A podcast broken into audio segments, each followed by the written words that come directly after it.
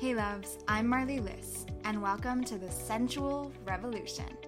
This is a global movement to reclaim sensual empowerment on an embodied and systemic level. My personal path of sensuality has not been easy. Shame around my body image, sexual abuse, and my queerness had me dissociated and numbed the heck out.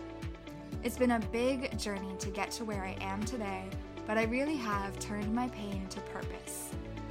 Along the way, I've learned our personal healing makes epic waves in this world. This podcast is here to remind you that your healing is selfless. When you learn to shed shame, love your body, and claim your worth, you pave the way for all people to do the same. Here, you can expect to hear from sexual educators and healers who work at the embodied level of sensual empowerment, as well as policymakers and justice leaders who work at the systemic level. It's all connected. So, whether you're at the very beginning of your own sensual healing journey or you're a sex positive advocate and superstar, this community welcomes you. Let's come together and revolutionize this planet one loving, sensual step at a time. Hello, beautiful people. Welcome back to another episode of the Sensual Revolution. I am kind of obsessed with having a podcast. It's so much fun, and I get to talk to amazing humans like the one you're going to hear from today. Um, this conversation was honestly next level. I probably say that every week because I feel it, but oof, this this conversation is really near and dear to my heart. And you're going to hear from Marie-Pier, aka MP, the balanced dietitian, today. And we just dive so deep into all things breaking up with diet culture, claiming body acceptance, unpacking the oppressive system that is fat phobia, shedding self blame around insecurities about our bodies, learning about the intersection between sensual empowerment and body image, um, the link between objectification culture, capitalism, and fat phobia. Like, we just get so into it. And on a really simple level, this is about separating our worth from our weight and freeing ourselves from the heavy as fuck shackles that are diet culture and the ridiculous beauty standards and body image expectations and norms that exist in our world. Like, I personally was absolutely consumed with body shame and disordered eating for most of my life. And if I could play this episode for my younger self, oof, like who even knows where where we'd be at. Um I just am so grateful for this conversation. So, MP is an anti diet registered dietitian with a background in psychology. She's the founder of the Balanced Practice. She herself struggled with an eating disorder, which you're going to hear a bit about today. Um, she shares so beautifully and vulnerably and educationally about about her own journey. Um, she has a gorgeous dream of supporting folks in their own journeys with food. She provides evidence based nutrition interventions to her clients, supports them in recovery. She's super, super passionate about helping people discover how to ditch diet culture and nourish their bodies without guilt, shame, restriction, which we all super, super deserve. She's also the host of the Balanced Dietitian podcast, which is an amazing, amazing listen. Um, we initially connected because I was featured on there last year, and we have so much magic that we are co creating. So, another exciting thing I want to share before we dive in is that. MP and I are actually coming together for a live masterclass, a virtual masterclass that's going down on November 18th at 12 p.m. Eastern Time. And this is going to be a deep dive into how to eat guilt free and feel good in your body without feeling out of control with food. Hint, it involves never dieting again. Woohoo! So here for that. So if you look at the link in the show notes, you'll see a link that says thebalancedpractice.com forward slash Marley. Click that link register for this free masterclass. It's going to be freaking amazing. Like, I wholeheartedly trust MP with this conversation.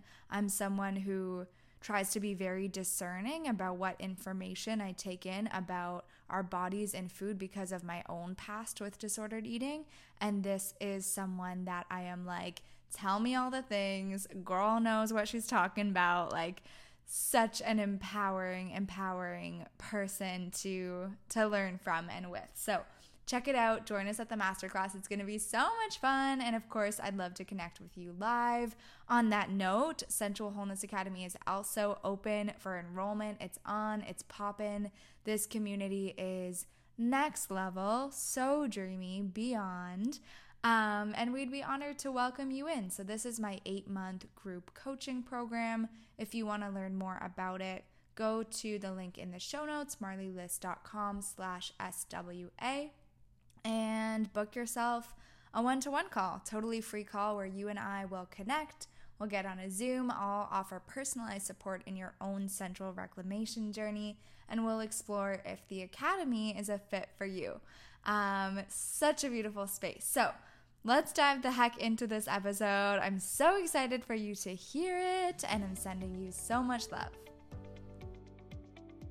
Woohoo! Hello, everyone. I'm super excited to be here with this gorgeous goddess, MP. Um, super, super excited for the conversation we're going to get into today. How are you, MP?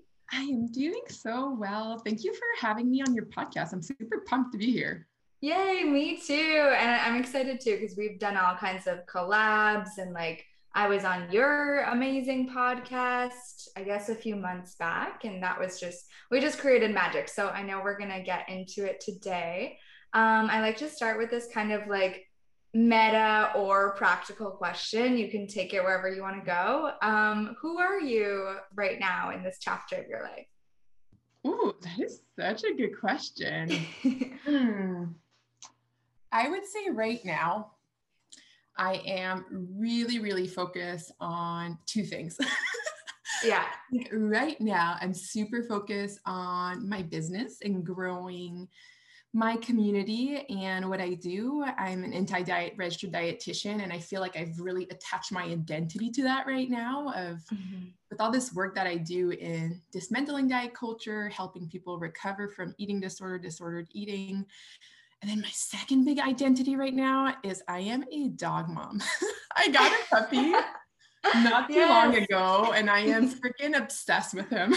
Uh, sleeping right next to me right now, and I'm just like, yeah, that's that's the vibes.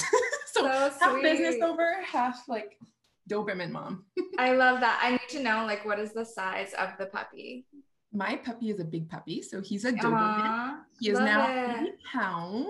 He's a little Little cutie pie. So cute. I feel like I've had so much puppy talk in the past few weeks, and I don't actually want a dog because, like, responsibility, but I just want to play with other people's puppies. So this is good to know. um, play with Odin whenever you want. He, yay! I'm down. Um, and then give us a glimpse into the work that you're doing right now. Yeah. So can I go back in time and kind of like pre-frame why I'm doing this work? Totally. That was going to be my next question is like what okay. what led you to this amazing work that you're doing now? Yeah. Yeah, because I think it all kind of goes together because I like again, I see myself as an anti-diet dietitian, weight inclusive dietitian. And I think to be able to do this work, we all go through a different journey because the truth yeah. is that our healthcare system, our schooling is very weight centric, it's very diet driven. So oftentimes when I talk about the work I do today, I'm like, oh, but it's so important to kind of go back in time to kind of mm-hmm. explain um, why I got of course. this. Um, so I always had a love hate relationship with food. I think mm-hmm. I always really love food. I'm half Italian, half French, and food is just like everywhere, part of everything it was always very positive growing up, but there was always this piece of like, Ugh, but like don't do too much of it. Like enjoy it, but they're like there's always like a ugh, you shouldn't enjoy it too mm-hmm. much. Um, and it was just kind of like always kind of icky. Um, then going into university, I started my journey in psychology. I've always been extremely interested in understanding why people do the things that we do. I we are eight siblings in my family, so really big family wow. with a lot of personality, a lot of a lot of stuff. so yeah. I feel like that's where my love for psychology came from, to kind of understand.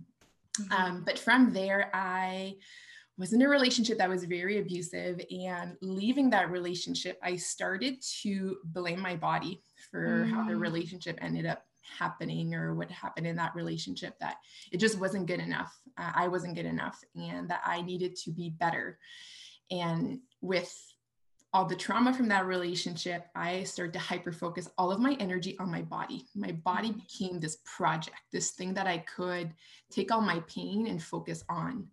So from that moment, I developed an eating disorder, um, which was really, really hard. Um, and then went through my own recovery afterwards. I was so privileged because I um, we caught my eating disorder pretty early mm. and i had help. I was able to get help. I was able to get support um, yeah. When you say we was that your family yeah, it was yeah, mostly yeah. my mom and my sister at that time. Um, it took me a while to realize I, I had an eating disorder. I started having um, anorexia nervosa. Mm-hmm. And to mm-hmm. me, it was wonderful. Like I was fucking living it. I was like, this is just being healthy. Like you guys don't mm. understand. Like I'm just like, you know, above and beyond everyone, like very weird ickiness around my relationship to food, my body. Like it was so obsessive but only when I started to swing the other way, when I started to have like binge eating, that I was like, okay, now there's an issue.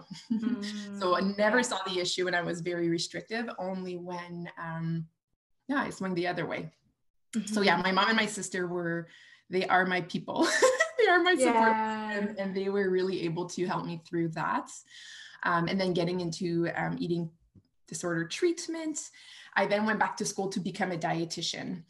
And I think being back in school, part of it was because I wanted to work with people with eating disorder. Because in my own recovery, I thought there was like such a gap between like the dietitians and therapists. And I kind of like wanted to merge that gap, but it was still very ED driven. I was like, and also I will figure out how to eat yeah. to be like whatever, whatever perfect that I wanted to be. Mm-hmm. Um, so through that, I actually um, was able to recover and then started my own private practice working with people with eating disorder but it took a while for me to really get on this space of like being anti-diet and understand like the whole system like mm-hmm. initially for me it was just like oh just when you have an eating disorder then it's important to do this but everybody else like yeah it's fair like fair game you guys can do mm-hmm. whatever yeah. um, but to really get deep into this work it took a lot of work on myself to really really understand like the system of oppression that diet culture is mm-hmm. so all of that journey kind of got me to where i am today where i am so passionate in helping women, men, everybody recover from diet culture, let go of the pressure that we have to be anything other than what we are and trying to fit into this like thin ideal that we think is going to bring us happiness and confidence and all of the things and really just reconnect with your body and your own sense of what you want for your own life, which is really hard to do when we live in diet culture. Yeah, Thank you so much, love. Thank you for sharing. And again, I'm just so glad to have you on. Like, this topic is so near and dear to my heart and also just so freaking important in our worlds. And like you're saying, it's not just for folks who have realized I'm, you know, recovering from an eating disorder, but it's for all of us. And I think, like you were saying, it took you a while to realize or name that you struggled with an eating disorder.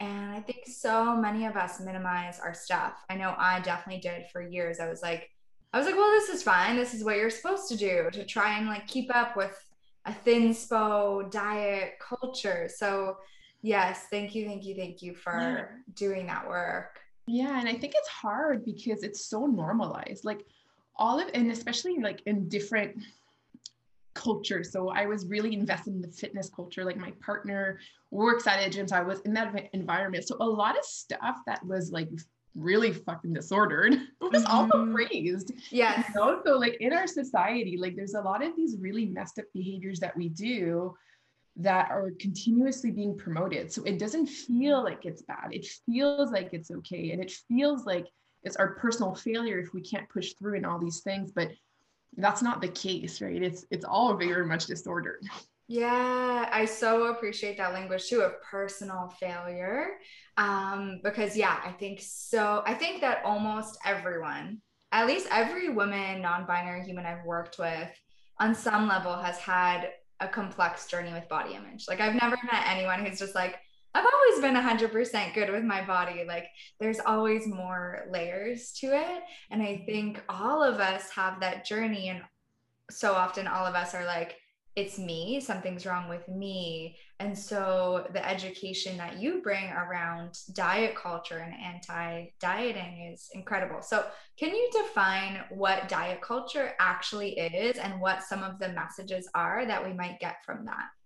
Yeah, of course. Um, I love that question because oftentimes when we think of diet culture, we may just think of like different diets, right? You may just think of like, oh, keto, paleo, Whole30, like right. whatever, like all of these diets per se. Uh, but those are just more like tools that diet culture uses. So my favorite mm-hmm. definition of diet culture is by Christy Harrison, who's a dietitian in the States. She is wonderful and probably one of the first um, dietitian that helped me understand what diet culture really was. Um, but we define it as a system of belief that our society has now adopted that tells us that being thinner is better, that you have more value if you're thin, that you will be more successful if you're t- thin, um, that you're more beautiful if you're thin, praises weight loss as this means to achieve all the success, the value, everything. So losing weight is overly praised.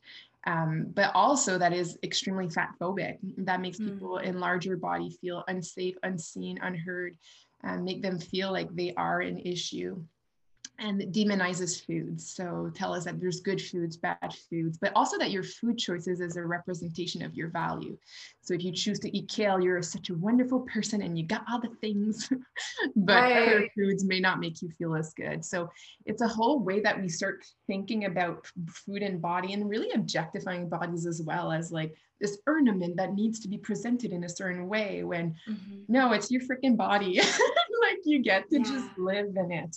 Um, but the there's so much um, like when we think of diet culture, like it's it can be so so harmful for people on all spectrum. Like not just people in larger bodies are impacted by diet culture. Like no one wins in a system of oppression. Like people mm. who are mm. also like at all places um, are affected differently. So I think that's where we see like it's such a social justice movement because um, yeah, it oppresses people of all body sizes.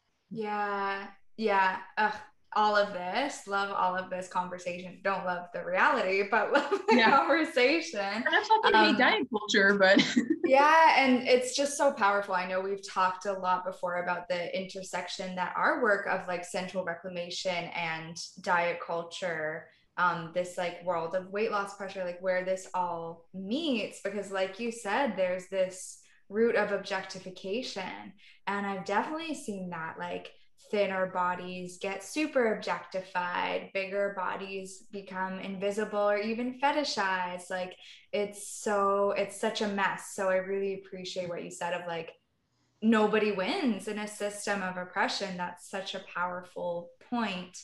Um, where do you feel like, like for someone who's never thought about this before in such a clear way, like where do you feel like some of these messages of diet culture come from? And how can we start to when we have a thought like oh i'm you know i'm too big to be lovable like some kind of diet culture based thought like that how can we start to be like wait a second that's diet culture.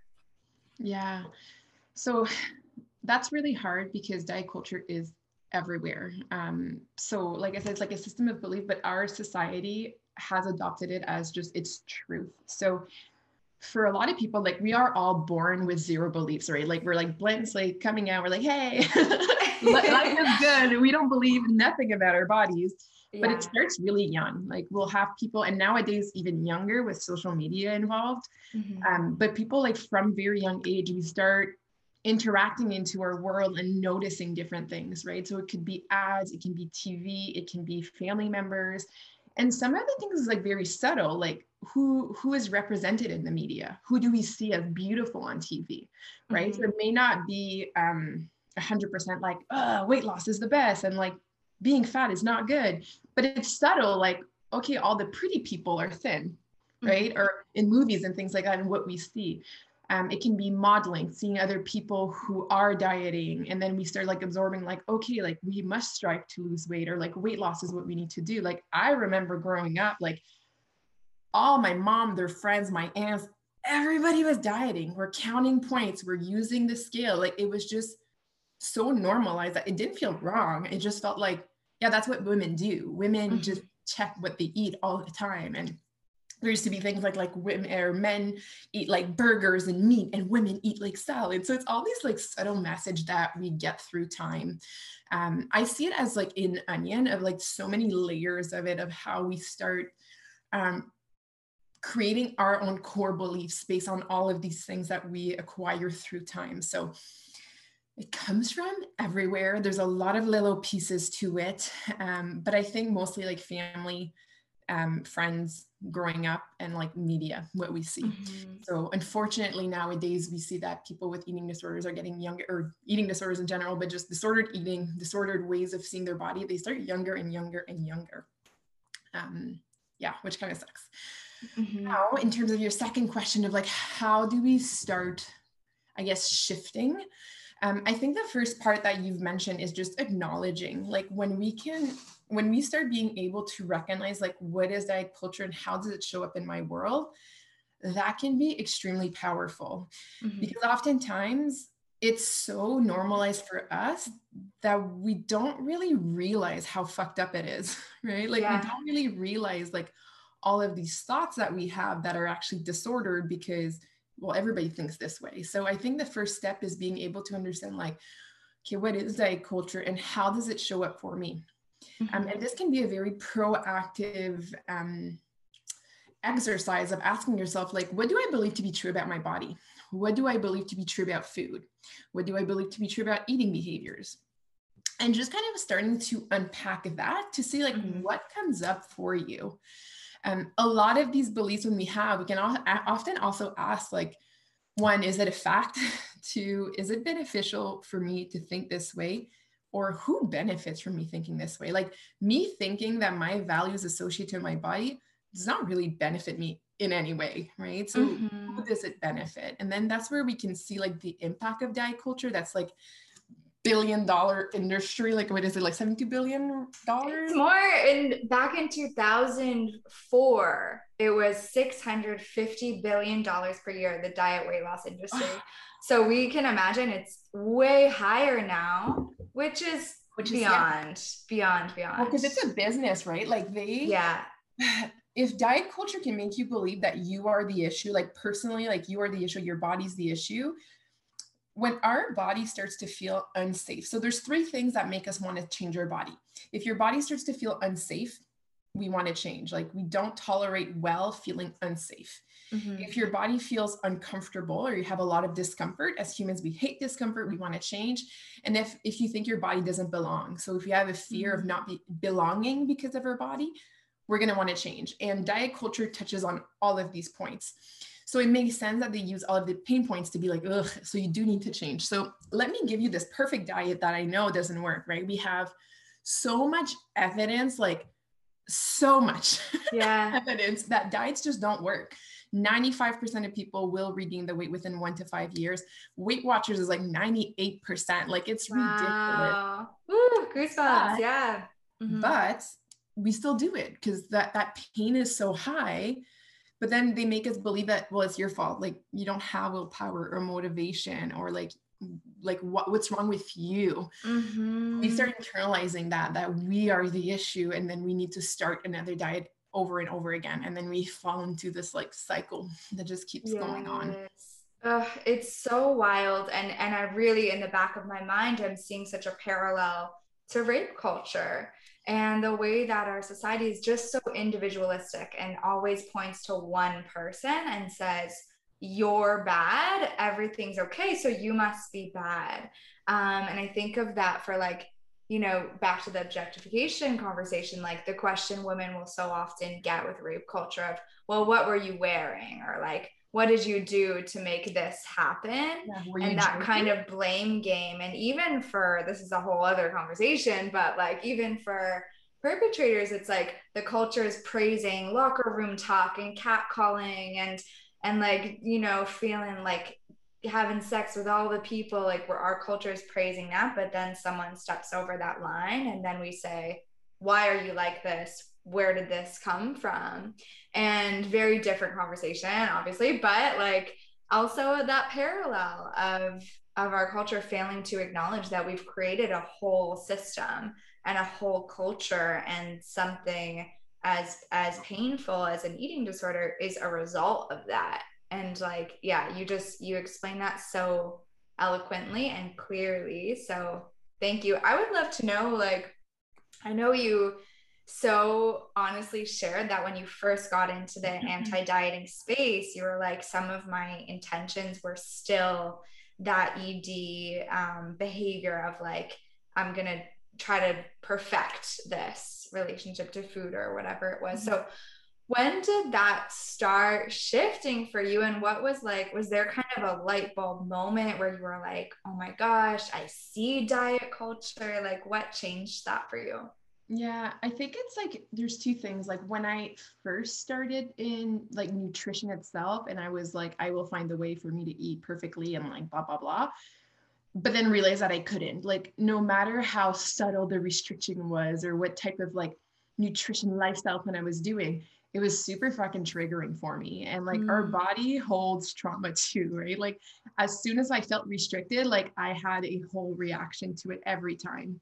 Mm. So then my mindset became okay, so now I'm understanding that like I personally can't do that because I have a history of eating disorder.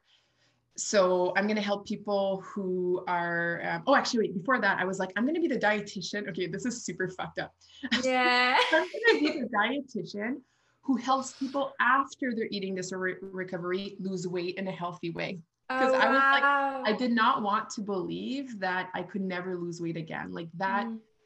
Thought of, wait, my body is never going to be, because I, after my recovery, my body changed. Um, yeah to protect itself and it's never went back to where it was prior to eating disorder so during that time i was like okay i'm going to be the dietitian who's going to help people who've had eating disorders lose weight like that's what i'm going to do because no one's doing that obviously because it's super fucked up but that's yeah. what my dream was uh, but after years with myself i was like okay this doesn't work for me it's way too triggering so i'm not going to do that but people who haven't had eating disorders like they can still lose weight and I think my brain went there of like, well, then I can help other people do that. Mm-hmm. It didn't take long for me to realize how um, messed up it was because it was such a big incoherence for me of like, why is it that some of these mm. um, guidelines or what dietitian will recommend to some people is super disordered for one population, but totally okay for the other one. Mm. And that's where it started to feel not okay. Like telling one person to count calories sounds okay, but to the other one, you're like, oh no, this is super triggering. It's not good and it's unhealthy. And the more that I like got educated in terms of eating disorder, the more that I started to realize like, wait, this is an issue for all. And then the more that I did research on like why do people develop eating disorder, and you see that like 25% of dieters end up having an eating disorder, that you're like, this mm. is a slippery slope. Like people start with the intention of weight loss and health and blah, blah, blah, blah, blah. But it doesn't take much for it to become obsessive and to then develop an eating disorder.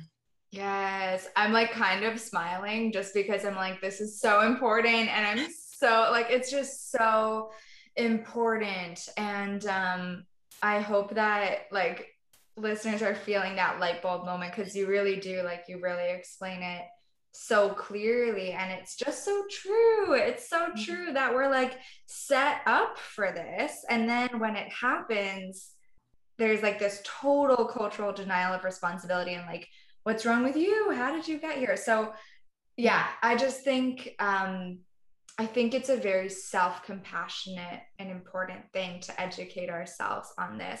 Something yeah. I'd love to talk about is like, again, for the sake of self compassion, like, what, and I don't, I'm not saying this to justify or like definitely not to promote disordered eating, but like, what what is the mechanism behind it and i know that there's this kind of like and i felt this in my life too and you were kind of saying this as well like when things feel totally out of control in our lives and we're just in this chaos why might we turn to our bodies why might we put the focus and blame there to that like hyper degree mm-hmm. that is such a good question and i feel like that has been um, put overly unfocused during COVID. Like we saw even more, like the cases of eating disorder in the last year and a half are bananas. Wow. And it's exactly because of um, that type of mechanism of like when we start feeling out of control in our life, or when we have a lot of pain somewhere in our life, or it could be trauma, a response to trauma. Food in our body feels like something that we can control. Mm-hmm. When we start hyper focusing on our body, it feels very much so like I can control this. This is something that I own, that I'm able to do.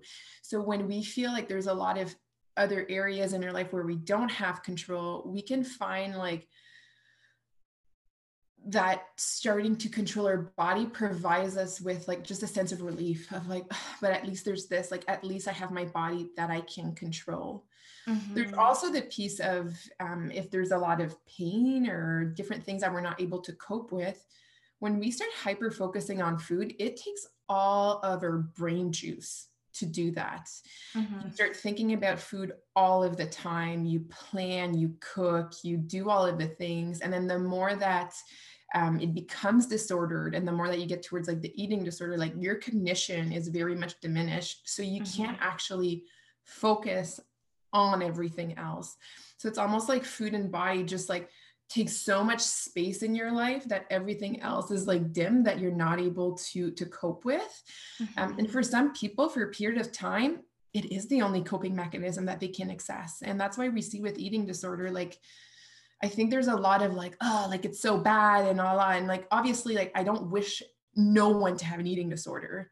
And for some people in those moments, it's the best that they could do with what they had. And it's a way that mm-hmm. they've learned to take care of themselves in those moments. And like, yes, eventually, like, yes, we need to like let go of the eating disorder and we work really hard on the recovery. But when we start seeing like that need to control is a way to cope, it gives us a little bit more space to like, oof, okay, like this was me trying to take care of me in a really, really hard time. Given not the mm-hmm. best way, but still um, it was something that i tried to do for me. Yeah. it absolutely does. I think it's such a loving perspective. It reminds me of like in studying um, somatic sex education there like we'd call that adaptations of resilience.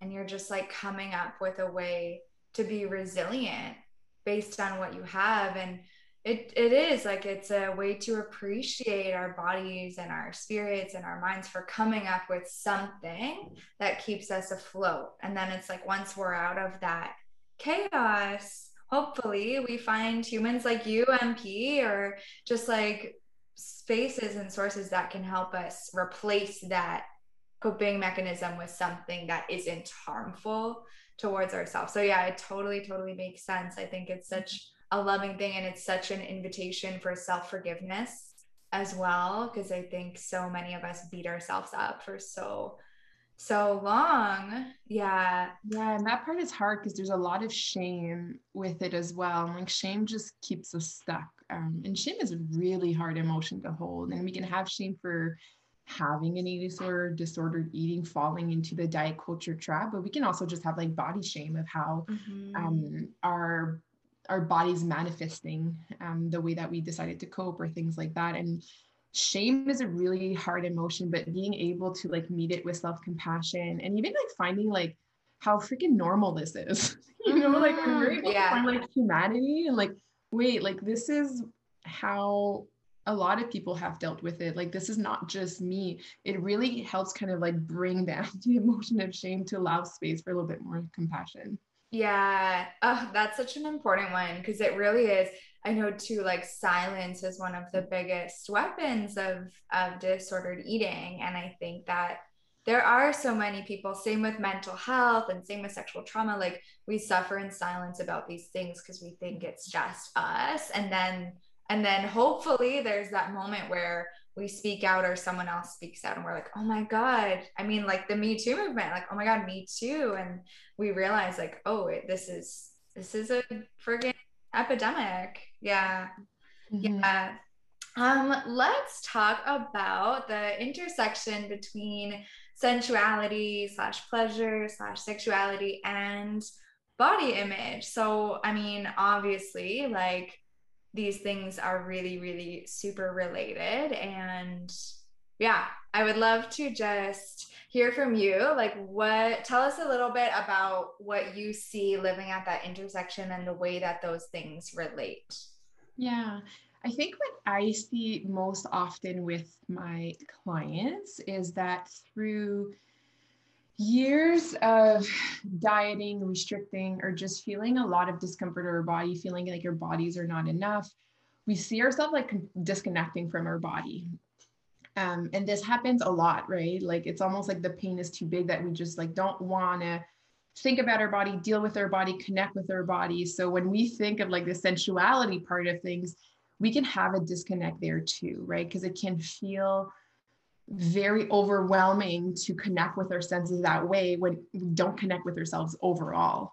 Mm-hmm. So I see a lot of um, my clients have more of this piece of like, I don't want to have pleasure with my body. I'm not comfortable doing that because I don't feel good in my skin. Mm-hmm. Or there's some oftentimes, and I think like the body positive movement, po- body positive positivity. Oh my God, words hard. I think I think this is why I think this is why we can say bopo.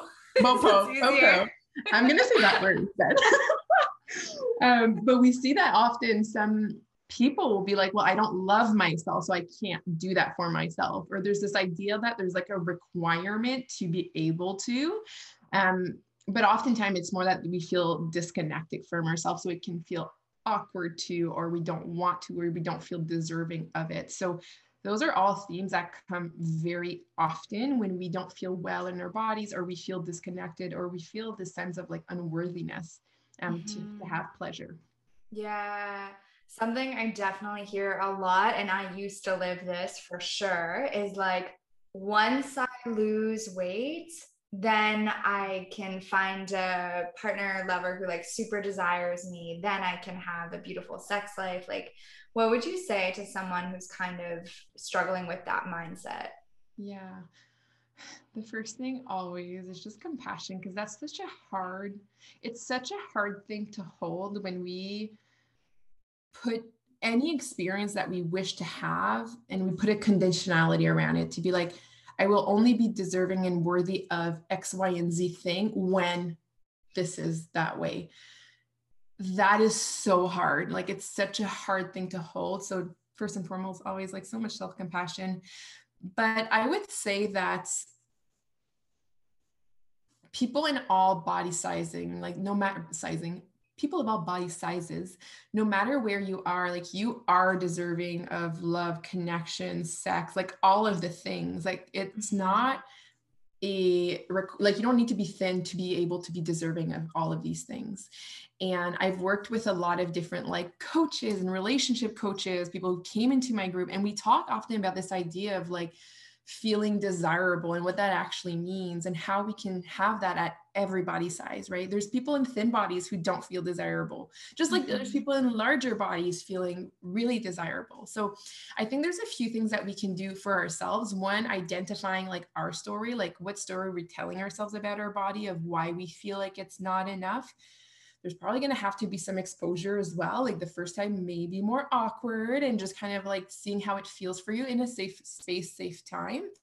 But then also having more body diversity in your feed. Like if all you see is women who are desirable are thin that's all we consume all of the time it mm-hmm. makes sense that we have that story for ourselves like it makes sense that that's what we believe and it makes sense that we then feel inadequate so mm-hmm. being able to cure their feed or see people of all body size shape color ability just be themselves and be like present it can be super powerful as well just for even just our brain like the way our brain works to start seeing more evidence of okay, I can do this too.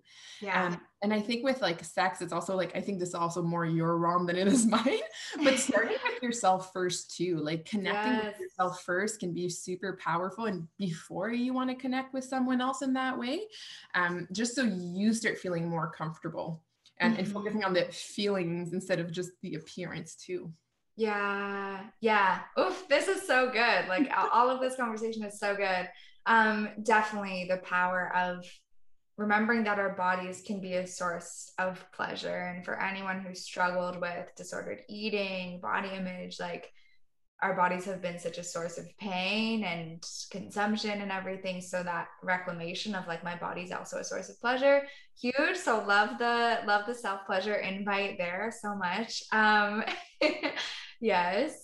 Can you share a little bit? And I feel like you're just getting into this as well as like real like helping people realize that health health at every size like that appearance and health are not necessarily one and the same Yes, I could talk about this for hours. like MP's like so excited for anyone who's not watching but just listening like MP's like getting so excited I'm like getting all worked up. I'm like, yes is he's like stretching we did a webinar on this that was supposed to be an hour. It lasted an hour and 45 minutes because this is such a big topic. Um, yeah this is also part of like this whole system of belief that we believe that health is only accessible to a, a person in a thinner body or that health and weight are correlated, that you need to be thin to be healthy. This is not the truth. And I would like want to repeat that over and over again that our health and our weight are not the same, that you can be healthy at every size, you can engage in health at every size. Um, health is also a value. Like i think sometimes we start when we start doing this work we're like okay like i'm gonna like let go of weight a little bit but then health becomes this new target of like i must be the ultimate healthiest version of myself. And the truth is that health like there's so much different factors that come into why we are healthy and our health levels and very little of those are controllable. Like more than 80% of our health outcomes are genetic socioeconomic socioeconomic oh my god i can't speak. Anyway yeah so all of these other determinants of health that have nothing to do with our behaviors fitness nutrition like and other health behaviors are part of it but they're not the biggest part of it um, and the reason that that's important is that sometimes we feel again like it's a personal responsibility to do all the things at all times but even if you did it doesn't mean necessarily that you would be the ultimate healthiest version of yourself. Um, health also is when we attach it just to a weight piece of things um, it really doesn't add up. Like when we look at the research behind like why people are healthy and health outcomes we see it a lot more with the health behaviors than the size. Like most studies that study um, like health outcomes and take weight into account as well they see that no matter the weight that you're at you can still improve your health outcome and you can still be healthy when you do different health behaviors and most likely if you have good genetics right Mhm. so people of all sizes have different health condition there's nothing that's just attached to a size per se um, but that's just a one that's really really hard to um, unpack as well because it falls into that body safeness. Like if you believe that your body size will cause you to be unhealthy we can start feeling like our body's unsafe and that's a big driver for us to again want to diet and do all of the things. Um, but i think the big the biggest thing is just that health and weight are separate things that you can be healthy at any size just like you can be unhealthy at any size um, and that your health status also is not an indication of your worth Yeah, ugh, so much of this, like so often we hear this kind of, like we were saying before, praising of behaviors and this sort of like, congratulations, you look amazing. Like you look so healthy when someone loses weight. And often maybe that person, like I remember someone saying this, they're like, I received that comment and they were like, why are you celebrating this? Like, I actually have been struggling with depression a lot and having a hard time eating. Yeah. And meanwhile, our culture is like, you're doing great, right? So, Yeah, Ah, that's what's really yeah. hard is that because we associate weight loss with health, like and success, it's like a success, success. story. yeah. it's such a weird thing because like like you said, like a lot of people either um they have lost weight we don't what we don't know why people lose weight right like there can be so many different reasons why mm-hmm. someone lost weight so you don't really know what you're complimenting but even if the person let's say was like dieting and lost the weight by continuously commenting on weight loss we continue to associate our value with the weight mm-hmm. so if mm-hmm. this person for example is one of the 95% of people who regain the weight then this person when she regains the weight probably feels even worse because she's like, well, I was praised when I was there. People thought this of me when I was there. What will they think of me now? Yeah. And we come back into this cycle of shame that's just even stronger. Mm-hmm. Um, and I wanted to add, just because I thought about this, and I think this is also important to name. Just like, you know, weight, we don't want to comment or like doesn't attach to our value, sorry. Same thing with health. What can happen when people start transitioning of like, okay, I understand I can be healthy at every size. Like, I get it. Like, we're starting to repair the relationship with our body have a lot of experience of people in larger bodies who then fall into the and i say this with like all the love it's not negative to me but like i want to be the good fatty. So mm-hmm. now i need to justify my weight with all of these health behaviors. So i need to show people that like look i eat well i train i do all of these things and i'm large and like that's okay. And then we start putting like so much pressure on health and health behaviors as a way to justify our body and we don't need to do that. Mm-hmm. that's hard i know but we don't need to do that. Like we never need to justify our body and like being healthy does not justify your body. Like if you're in a large body and you're healthy or if you're in a large body and unhealthy it still doesn't impact your worth. Like it health is not something that makes you more worthy or valuable. Yeah as we as we listen to this i really feel um like we can all like everyone listening and i feel this too like see the ways that all these systems of oppression interweave because i'm like that's capitalism bullshit. Like to be like you need to work work work work work be a machine be a machine prove that you're a valuable worker. Like it's really it's really the same crap. So it's all so connected and like you said like this really is a social justice movement because it's challenging so much oppression and and pain in our world. So you're freaking amazing. I want to talk so much more. Um, tell us how making an impact and stepping into a role as educator has maybe helped you shift your own sense of body empowerment and like yeah what's been mm-hmm. really rewarding for you in this work that is such a good freaking question. Okay. So I think for me, like before I really got into this role of like working with people with like, for example, eating so disordered eating, I had done a lot of work on me first. And mm-hmm. although I don't believe that you need to be completely healed to help others, with eating disorder and disorder eating, it's really important to have at least 95% of it done because it can mm-hmm. be super triggering. So I think that for me, like being in a place where I was able to help people um, before doing it was really important. But the more that I do this work, I think for me, it gives me, it's almost like every day I'm just realizing how much life is so much better when food is not an issue and when my body is just my body. Yeah. I feel like doing this work just allowed me to see my body as this wonderful freaking vessel that allows me to just be in this world and do all of the things and just not have to care as much either. like mm-hmm. I think that is mm-hmm. so cool. And I think that this type of energy too, like when I meet people, like people instantly feel more relaxed because they're not like, oh shit, like this person's not judging me on how I look or how I behave, or like I don't need to like suck it in when I'm like showing up or anything. And we just get to like be. Um, and I think that's one thing that my um, therapist, it's my favorite saying she told me, and I repeat it almost to myself every day we're not human working we're human being and we just we get to just be like i don't need to work towards my body to be anything. It can just be how it is today here and now and that's okay and that's so freaking wonderful because it does so many things for me. Mm-hmm. um, i don't know if i answered your question at all. You totally did. You did in such a beautiful way and it, it really made me feel like yes like this is the world that i want to live in and me and i you know like i'm so this is a super invitation for everyone listening to like pause and self appreciate because if you even clicked on this podcast and like pressed play that shows that you're at a certain point of like reclaiming or wanting to shed those diet culture beliefs and claim something more loving. And i just think it's so important like it's easy to not realize how much healing we've already done. It's easy to look forward and say, I have so much more to do. But it's super important to look back as well and be like, wow, look how far I've already come I'm proud of myself. So it's yeah. just super beautiful to hear that.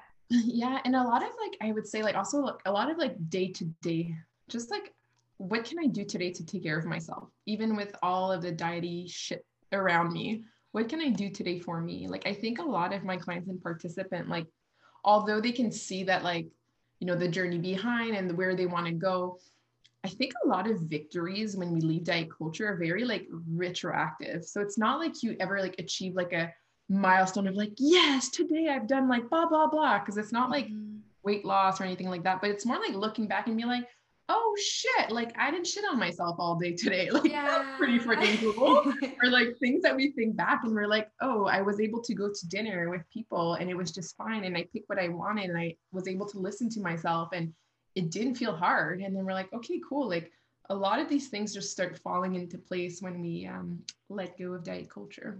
Mm-hmm. That's a really good point because it's almost like um, an anticlimactic healing process. And I think that our culture, like we want those big moments, we want those big like breakthrough experiences. And I, I guess that like a big part of this healing is being okay with like really small, subtle, chill kind of changes. And like, yeah, I d- just recently I like looked back on my journals from high school and that was a big moment for me because I was like, wow, I've come a really long way because eating disorder mindset was just woven into everything I wrote and like evaluating my day like so much was around evaluating what I ate and things. And it's like not something that I had a moment where I was like boom I'm never going to do this again. But it's just like over time this gradual shift where I, yeah. where now I'm like, whoa, I don't I don't do that anymore. Celebration. Yeah, so it's weird because it's like all of these like little steps, and it's ne- never like a a big like, oh my god, like this happened and all that.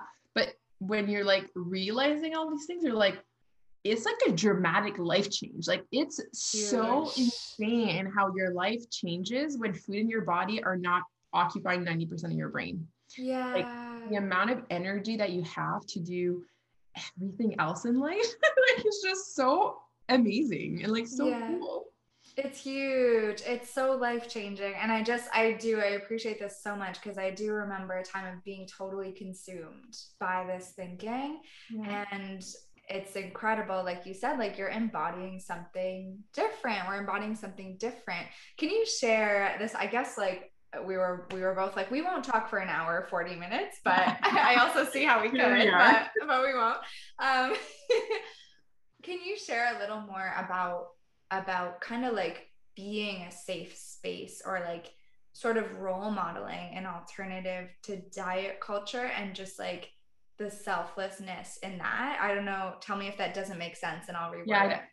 Okay um like you were saying you were saying that because you no longer perpetuate and hold the diet culture beliefs, people feel safer around you. They feel like mm-hmm. they can relax their bellies. They feel like they can just like let go of a lot of self consciousness. So, can you share, I guess, a bit about like how powerful it is for each of us to mm-hmm. reclaim that body empowerment and how that plays like a larger role in in dismantling diet culture. Yeah. Yeah. Ooh, I love that. Yeah. Okay. So I that's that's how I see it in terms of the work that I do. Like working with individual, I see like every person who does this work has like a huge effect on all of their community, friends, and family. Every person that I've worked with have influenced other people, right? Because I think and I even think about that when people call to work with me, there's some people who are still going to be like, but I want weight loss. And then we kind of like have a discussion around like, okay, like here's my approach and how do you feel about that? And 95% of the time, people are just like breathing better. Like, wait, like it can be different. Like it feels like sometimes like so foreign to think like, I don't have to fight against my body anymore. I don't have to fight against food. It doesn't need to be this complicated. It just feels like a and I think the more people that heal, the more people that allow themselves to just be, mm-hmm. the more mm-hmm. that we give other people permission to do that too. Like there's someone in my group who lives in a larger body and she hasn't worn a dress in 25 years because she didn't feel like she could. Mm-hmm. And one of the other person bought a dress. They have a very similar body type and they like influence each other. So then she's now wearing a dress. And then she has one of her friends who's like, oh my God, that looks so good. Like I want to dress in a way that makes my body feel good. So even if you're not actively like, I'm going to dismantle diet culture and do all the things, you living in your own power and you just being you the way that feels good and just allowing it to be gives other people permission to do that too. And I think that's the most amazing thing ever. And yeah. I even think of you, like you freaking dancing on Instagram. I'm like, I can dance on Instagram if I want to. Freaking Marley's doing it. So yes, we give ourselves permission that way. It's just like, I just get to be, and there's no judgment there because it just feels good. That's just what I want to do. And I'm good with me. And that's what matters most. Mm-hmm. Yay! That's literally like I'm like that's the clip. That's the that's the that's like I'm like I got teary eyes a little bit. Yeah, it's exactly it, and and honestly, it's that is really why I I created this podcast is like to to demonstrate the fact that like when we prioritize our own healing and when we do this reclamation for ourselves, it ripples um, rather than like I think a lot of people take this approach of like forget about myself I need to go out and dismantle these systems and do activism and all these things and they like leave themselves out of it and keep suffering. But it's so you said it so beautifully. It's exactly that like when we do it for ourselves it ripples out and we become that embodied role model for each other. We all do that for each other Mm-hmm. Um, so it's such a gorgeously selfless thing to prioritize this. Oh my God, I'm obsessed with this episode. I love it. Um, and you are freaking amazing. Um, tell everyone how they can connect with you. Please share about your amazing program and all of the things. Yeah, so you can connect with me on Instagram, the Balanced Dietitian. That's where I hang out most. Though I've been taking like a break off Instagram because I'm like, yeah, don't want to right now. Yeah, yeah. That happens sometimes. Self care, um, yeah. yep. I'm like, oh, it's, it's, a lot right now. Um, but yeah, I have a program called the Balance Program. Everything is balanced because I'm like obsessed with like balance. because to yeah. me, it's like just finding this way that like I feel grounded and aligned with everything that I want to do. And I want that for everyone, like finding balance through life. Uh, but yeah, my program is what I'm obsessed with right now, aside from Odin, my dog, um, because that's where I get to help women heal their relationship with food and their body. So it's a six month program where we connect and we we talk all things about like our mind, food, body, and then self love, self compassion, and just being able to live in diet culture in a way that feels good. So we've talked a lot about healing in this podcast. Like this is a program where we heal. like there's a lot of growth, a lot of changes, but it really allows us like to heal as a community. And I think that was the, my biggest thing um, when creating this program is that I wanted to build a community where people feel safe and feel okay and share and feel like seen and heard and loved by others and know that they're not the only one going through this, but also know that they can get through this too. I think mm-hmm. healing from diet culture is something that's really hard because it's continuously praised um, by our society. But even if it's hard, it's so, so, so doable. And I think doing it as part of a community is like my ultimate favorite thing because you see so much growth and people supporting one another. So that's the Balance program. It's where we do all of the work recovering from diet culture in a really safe and fun way. Amazing. Yay. Thank you so much for doing this work. Thank you so much for sharing and being such a beautiful badass. I'm so excited that you exist and that we know each other. You're so wonderful. Thank you so much for having me on your podcast and just like allowing me to have this conversation with you, your audience. Like, I think it's so important. Like, the more people that heal from diet culture, the more that we're going to work towards like letting go. yeah. Sure. A hundred percent. It's to go extinct. I, I honestly think it is because I just think I just see the ways again, like we are saying that prioritizing my own healing has meant that I'll break up a conversation. And of course, like this is my work in some ways as well, but like I'll break up a conversation that's perpetuating diet culture. I'll ask my friends not to speak in certain body negative, bashing ways. Like I won't consume certain media. I won't shop at certain places that are perpetuating. So, and it's not like these are like oaths of, of, um, like boundaries that I've taken, it's just like as I do this healing, I'm like, oh, this doesn't feel good for me to engage in that anymore. And I think there is this like collective, gradual extinction that can happen. Yeah. Yes. I'm all for it. yes.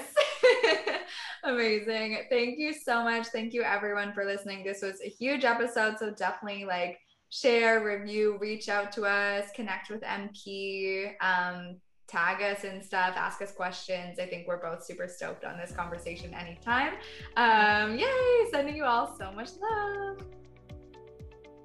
Thank you, thank you for listening, loves. I hope that that episode landed as powerfully for you as it did for me. I honestly was like taking notes as I played that back because there was so much value in there definitely join MP and myself at our live masterclass going down on the 18th.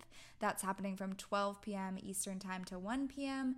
You can sign up, link in the show notes, thebalancedpractice.com slash Marley. You will learn how to eat guilt-free and feel good in your body without feeling shame and guilt and never dieting again. So we're super here for that. So, so here to just reclaim our worth and know that that has nothing to do with our weight. I am appreciating you so much for listening. Please do share and leave a review if this resonated with you. Check out the Sensual Wholeness Academy via the link in the show notes. And I'm a human. Always feel free to message me. I'm so excited when I hear your feedback, see you tagging me as you listen to this. It just brings me so much joy. So thank you for listening, and we will see you next week.